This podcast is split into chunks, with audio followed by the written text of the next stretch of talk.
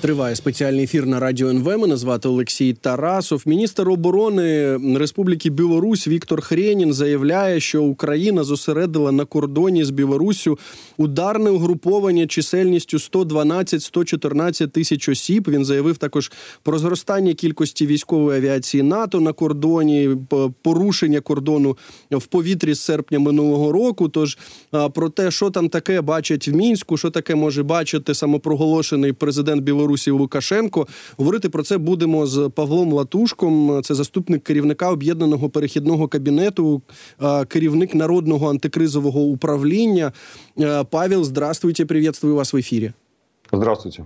Ну вот действительно, мы увидели информацию от э, министра обороны Хренина, что, значит, 112 тысяч э, украинских э, военных, которые составляют ударная, э, ударную группировку, все они на границе с Беларусью. Так что, Украина Беларусь захватывает? Как вы это понимаете? Да простят меня радиослушатели, Хренин несет хрень. Э, и это четко и понятно. Это тот человек, который обещал Э, до э, агрессии э, Российской Федерации с территории Белоруссии, которая была осуществлена в Украину, что этого не произойдет. Это тот человек, который после начала агрессии позвонил министру обороны тогдашнему Украины Резникову и предложил от имени Шойгу сдаться вооруженным силам Украины. Это тот человек, который сегодня выполняет то, что ему говорят в Кремле, и реализует политику Кремля. Это тот человек, который просто лживый по своей сути, это геббельская пропаганда, это пропаганда Гитлера. То есть они пытаются обосновать, и это касается не только Украины. Он э, вторит словам Лукашенко, который сделал практически подобные заявления два дня тому назад, что в отношении Беларуси готовится агрессия. На территории Беларуси планируют напасть, нам нужно готовиться к войне, а это означает что? Что мы нанесем контрудар. То есть все это выводится в формулу гитлеровскую. Для того, чтобы не допустить нападения, нам нужно будет ударить первыми. Э, мне кажется, здесь нужно связывать именно с теми заявлениями, которые прозвучали перед э, высшим ком-составом вооруженных сил Беларуси и спецподразделений Беларуси два дня тому назад из уст Лукашенко. А, действительно, он там говорил, я сейчас процитирую, про обеспечение неприступности наших рубежей, повышение эффективности государственной системы, реагирование на акты терроризма. Ну, опять, э, всю эту риторику мы уже слышим не в первый раз. Не, не только, не только. Вы знаете, он говорил о другом. Он говорил о том, что нам нужно готовиться к войне. Это первый тезис. Второе, все маски полностью сбросаны, сброшены. И это цитата. Следующий тезис. Дипломатия не работает. Международное право нам не поможет. То есть впервые Лукашенко системно выстроил логику, обосновывая э, подход, что дипломатических соглашений не, дастся, не удастся достичь, и нам нужно готовиться к реальному боестолкновению. То есть это прозвучало скорее как угроза, потому что это было дополнено также э, с заявлением Лукашенко о том, что якобы спецслужбы Польши и Соединенных Штатов Америки планируют крупномасштабную провокацию против гражданского населения Польши на территории Польши под флагами якобы Беларуси и Российской Федерации. А в чем будут обвинять в последующем Беларусь и Россию. Поэтому он таким образом как бы дает месседж, что, во-первых, провокация действительно готовится, дестабилизация на границе действительно готовится. Он ретранслирует месседж от Путина. Возможно, он пытается таким образом дать посыл. Это все планирует Путин. Если что, я крайним быть не хочу. А, я вас поставил в известность. В какой форме, как вам кажется, может быть вот этот контрудар, это провокация со стороны Беларуси? Давайте поймем главное. Балкон Беларусь, как бы мне не э, хотелось называть так территорию моей страны, имеет стратегическое значение с точки зрения театра военных действий, который ведет Российская Федерация. Задействование Лукашенко в 2022 году было ключевым элементом в агрессии против Украины. Благодаря героизму украинских солдат и офицеров населению Украины удалось э, сдержать этот удар удар и отбить врага. Но Путин, безусловно, понимает, что роль этого балкона будет играть ключевое значение. Поэтому территория Беларуси будет задействована для достижения тех целей, которые поставил перед собой Кремль. И Лукашенко в данном случае выполняет роль марионетки. И сколько бы ни пытались его не раздражать, не выдавать ему ордер на арест, не вводить в отношении его санкций, думая, что с ним можно договориться, это ошибочная стратегия. Это тот человек, который выполнит, стукнет каблуками,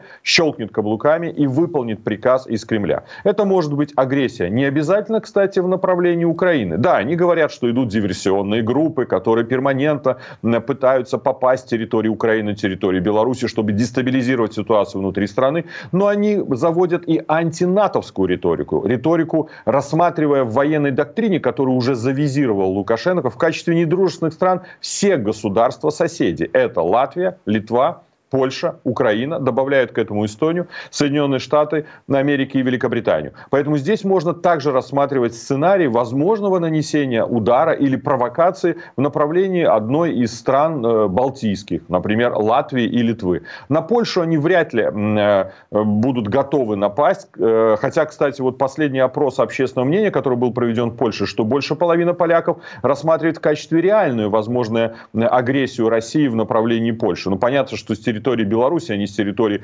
Калининградской области. Но если уже рассматривать, где бы они могли бы нанести э, удар, это да, Украина, и это, возможно, Литва и Латвия. Э, да, мы помним и, собственно, в риторике белорусской и российской пропаганды постоянно звучат эти страны о том, что, ну, их там нужно проучить и так далее и тому подобное. И вообще, конечно, это все исконно русские земли. Тоже мы об этом помним. Тут еще интересный момент. Э, в прошлом году, опять же, это ни для кого не новость, что Россия переместила часть э, своего тактического ядерного оружия на территорию Беларуси.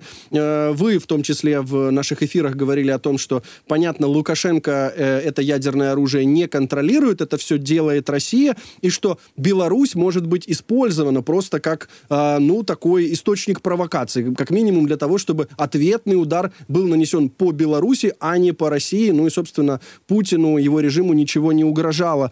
Э, вот э, эта риторика, которую мы слышим сейчас от э, Лукашенко, как вы сказали, что он впервые фактически обосновал то, э, что Беларусь может начать некие, некую форму агрессии, что это означает в контексте как раз ядерного оружия на территории Беларуси? Ну, давайте гипотетически рассмотрим два сценария. Первый сценарий, все они, конечно, ужасно критично негативные, не дай бог, чтобы они произошли, сделаю сразу же оговорку, но, допустим, применение тактического ядерного оружия на территории Украины с территории Беларуси. Это приведет к замешательству, замешательству в том числе в штаб-квартире НАТО. Тогда стратеги натовские поставят перед собой главный вопрос. А кто отвечает за нанесение этого удара? Российская Федерация, которая обладает ядерным тактическим химическим оружием, размещенным на территории Беларуси, или Республика Беларусь, на территории которой размещено, и с территории которой был нанесен удар тактическим ядерным оружием. И зная, насколько тяжело принимаются общие решения и у наших партнеров, то можно ожидать, что такого общего решения не будет принято, или оно будет достаточно запоздало. Второй сценарий, который сегодня гипотетически также можно рассмотреть, мы слышали с вами перманентно в риторике о необходимости э, создания Сувальского коридора, соединения э, анклава Калининградская область с территорией так называемого союзного государства. Где может произойти этот удар? Если мы будем рассматривать территорию Латвии и Литвы, то наиболее логичным является нанесение удара именно в этом направлении. Э, с границы Беларуси до Калининграда, если я не ошибаюсь, где-то порядка 75 километров. Танковый удар с территории Беларуси и в последующем развертывание на Искандерах тактического ядерного оружия в качестве зонтика прикрытия для возможного контур-удара Э, силами НАТО в связи с агрессией против НАТО будет тем фактором, который, по мнению э, двух провокаторов, может э, быть элементом сдерживания. Сдерживания от нанесения удара как конвенциональным оружием, так и ядерным оружием. Потому что это ядерное оружие может в какой-то момент оказаться на территории страны НАТО. Ну, например, Литвы или Латвии. И что тогда делать? Наносить удар по территории Литвы или Латвии, когда Искандеры будут развернуты для прикрытия танкового удара. Я не говорю о том, что этот сценарий реальный. Я не буду утверждать о том, что это, возможно, произойдет завтра. Э, но то, что такой сценарий потенциально существует, я практически в этом убежден. Ну, тут, конечно, вопрос в том, э, действительно, насколько ясно видят ситуацию наши э, западные партнеры, так насколько они э, хорошо понимают, э, кто и как э, и зачем может использовать ядерное оружие на территории Беларуси. Но э, пока что мы, конечно, об этом говорить не можем. Как минимум, э, публичных заявлений на эту тему, ну, таких очень четких, очень ясных мы не слышали. Мы увидели, что Лукашенко снова встретился с Путиным. Они, конечно, много времени проводят вместе, такая интересная у них пара. Э, в Казань э, летал Лукашенко, с ним вместе летал его вот этот так называемый журналистский пул. Э, там какие-то совершенно бессмысленные игры будущего, какие-то phygital, соревнования. Могло ли быть что-то важное на этой встрече, как вы считаете?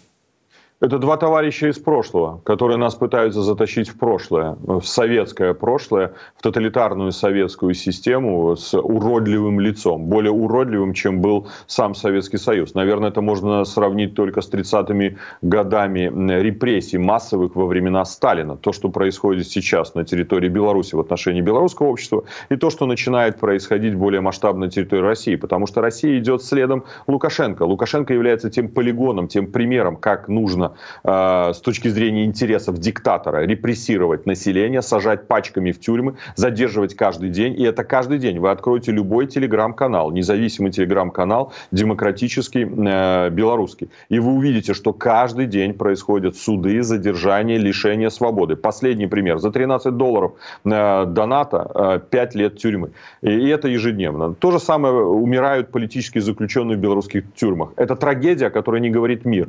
Пять политических политических заключенных умерло э, в белорусских тюрьмах. И буквально два дня после смерти Навального умирает Игорь Ледник, э, очередной политический заключенный. У нас в состоянии критическом с точки зрения здоровья находится 13 человек. О чем они могли говорить? Э, я думаю, что договоренности во многом могли быть достигнуты в ходе их последней встречи в Санкт-Петербурге, когда они провели вместе два, два, практически три дня и 8 часов разговаривали один на один. Вот тогда и были достигнуты, как мне кажется, основные договоренности возможности. Э, еще раз говорю, это не сценарий э, одномоментный, это не произойдет завтра. Но как только будут появляться э, российские войска на территории Беларуси, это будет одним из признаков возможной реализации подобного сценария. Ну, по крайней мере, Хренин сегодня в интервью телеканалу «Россия-24» заявил о том, что в следующем году пройдут масштабные совместные учения вооруженных сил Беларуси и России. И это, как мы помним, чем заканчиваются учения, это является предпосылкой возможных реализаций подобных сценариях, о котором мы с вами рассуждали. Ну, вы очень справедливо заметили, что есть э, тут тавтология с моей стороны, есть огромная несправедливость в том, что не говорят про э, убийство белорусских оппозиционеров так, как э, говорят о том, что происходит с российскими. Э, понятно, что тут я должен вспомнить новость, э, которая стала известна 16 февраля, да, о том, что российский оппозиционер, один из лидеров российской оппозиции Алексей Навальный, был убит в исправительной колонии. Э, мы понимаем, что эта новость появилась еще вот э, в преддверии, перед самым началом Мюнхенской конференции по безопасности, безопасности. И среди прочего э, мы увидели то, что, ну, уже, к сожалению, вдова э, Алексея Навального Юлия встречалась э, со Светланой Тихановской. О каком сотрудничестве тут может идти речь? Я не обладаю информацией о содержании беседы Тихановской с Навальной, не задал этот вопрос Светлане Тихановской. Могу предположить, что там не было каких-то может быть, особо предметных вопросов э, взаимодействия. Речь шла скорее о моральной поддержке. Но это мое, скорее, предположение. Э, понимаю. Ну вот, э, если говорить о том, что действительно и Лукашенко, и Путин демонстрируют цивилизованному миру, что у них полностью развязаны руки, да, что можно убивать даже, ну как это сказать, самых больших звезд оппозиции. Вы можете их посадить там, не знаю, на 30, 50, 90 лет, но этого вам недостаточно. Вы хотите, чтобы они умерли, да, вы хотите увидеть их убитыми, э, не знаю, хотите, чтобы, ну, ваши какие-то слуги прислали вам фотографии их трупов опять же, что это говорит вам? Говорит ли это о том, что, ну вот действительно, никакого, как это, обратного пути дипломатического никто из них не видит?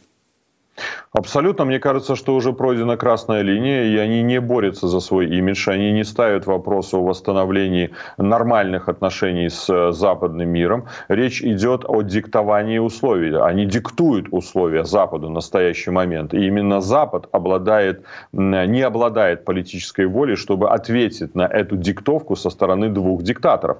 А, ведь э, Запад даже не задействует такие, э, кажется, наиболее доступные инструменты противодействия диктаторским режимам, как мощные масштабные санкции, опасаясь последствий для своих экономик, опасаясь последствий своих обществ. Санкции, которые введены, дырявые абсолютно, и мы добиваемся уже на протяжении двух лет э, гармонизации этих санкций. Последний санкционный пакет, который был принят Европейского Союза, не выдерживает критики. Туда внесено четыре персоны, кстати, которые прежде всего связаны с похищением украинских детей, вывозом на территорию Беларуси, но туда внесено только три предприятия оборонной промышленности Беларуси. Разве это можно рассматривать как сильные санкции? Разве можно это рассматривать как гармонизацию санкций в отношении режима Лукашенко, чтобы он не использовался Россией для обхода санкций и поставки того, что необходимо для производства оружия? Следующий фактор – это привлечение к ответственности. Э, да, выдан ордер на арест Путину. Возможно, это сложно реализовать с точки зрения практики, э, но есть еще такой персонаж, как Лукашенко, который обвиняется и подозревается в совершении преступлений военного характера в отношении украинских детей и, главное, преступлений против человечности в целом. То есть человек совершает преступление наиболее эм, э, нарушающие нормы международного права. И здесь также должен был быть выдан ордер на арест. И Лукашенко это не Путин. Он не обладает ядерным оружием. Да, он разместил на территории Беларуси. С ним не летают истребители СУ в сопровождении в Дубай. Это тот человек, на примере которого можно показать реальные действия, механизмов международного права. А здесь уже нашим международным партнерам не хватает воли, не хватает концентрации, не хватает стратегии. Одновременно что происходит с территорией Беларуси? На белорусские головы льется просто ужасная мракобесная пропаганда. Главная цель сегодня российской пропаганде, и этому подыгрывают пропагандисты Лукашенко, изменить отношение к Украине, изменить отношение к украинцам. Белорусы не хотят, чтобы вооруженные силы были на территории э, Украины задействованы. Но этот процент, он еще очень велик. Это порядка 80% по данным социологического бюро Андрея Вардаматского. Но он сокращается. И в этом-то как раз-таки стратегическая цель России. Изменить подход белорусов к Украине и ко всем соседям. Сформировать у них образ врага. И пройдет 2-3 года, и не надо удивляться, что на границе будет стоять уже белорусский солдат. Будет ли он с паспортом или нет, неважно. Но он будет держать оружие, готовым войти на территорию страны НАТО.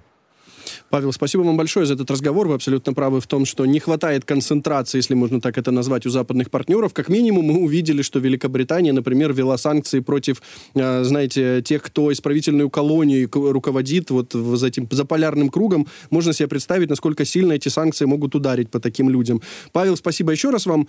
Павло Латушко, заступник керівника об'єднаного перехідного кабінету, керівник народного антикризового управління, був з нами на зв'язку. Далі новини. Після новин мої колеги про продовжить цей ефір.